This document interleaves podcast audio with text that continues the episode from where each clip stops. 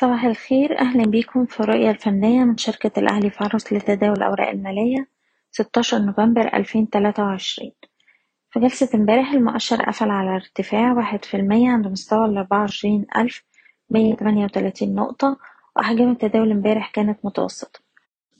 دلوقتي بقى عندنا مستوى دعم واضح عند التلاتة وعشرين ألف ستمية وتسعين نقطة وطول ما إحنا محافظين على المستوى ده يبقى عندنا فرصة لإعادة التجربة على مستوى المقاومة الأربعة وعشرين ألف وخمسمية. واللي في حالة تأكيد كسره المؤشر هيستهدف الأربعة وعشرين ألف على الأجل القصير بننصح تخفيض مراكز الشراء بالهامش. رفع مستويات حماية الأرباح لأقرب دعم حسب كل سهم على حدة. وبالنسبة للأسهم نبدأ بالسي اي بي مازال محافظ على مستوى الدعم بتاعه تسعة وستين جنيه طول ما إحنا فوق المستوى ده عندنا فرصة لإعادة التجربة على مستوى المقاومة التلاتة وسبعين جنيه. مصر أسمنت هنا السهم عنده منطقة مقاومة بين التمنتاشر تمنتاشر سبعين وبتأكيد اختراق المستوى ده الأعلى هتبقى إشارة شراء قوية تفتح له الطريق لمستويات التسعتاشر ونص والعشرين جنيه. نقدر نرفع حماية الأرباح لمستوى السبعتاشر جنيه وعشر قروش.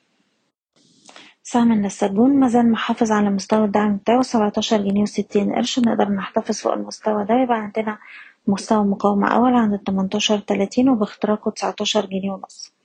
سهم القلعة طول ما إحنا محافظين على مستوى الدعم الاتنين جنيه خمسة وتلاتين السهم عنده فرصة للتجربة على مستويات الاتنين جنيه خمسة وخمسين والاتنين جنيه وستين قرش.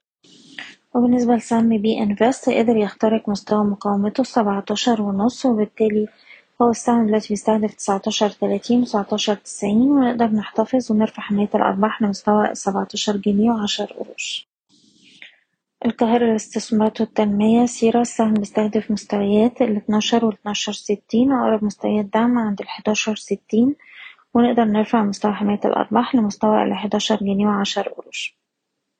سهم المنتجعات شايفينه بيستهدف مستويات الأربعة جنيه خمسة وتسعين والخمسة جنيه وعشرين قرش وده طول ما إحنا محافظين على مستوى الدعم الأربعة جنيه وتلاتين قرش.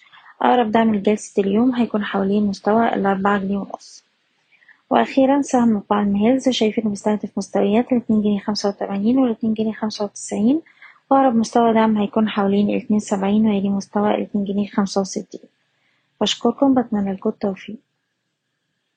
إيضاح الشركة غير مسؤولة عن أي قرارات استثمارية يتم اتخاذها بناء على هذا التسجيل.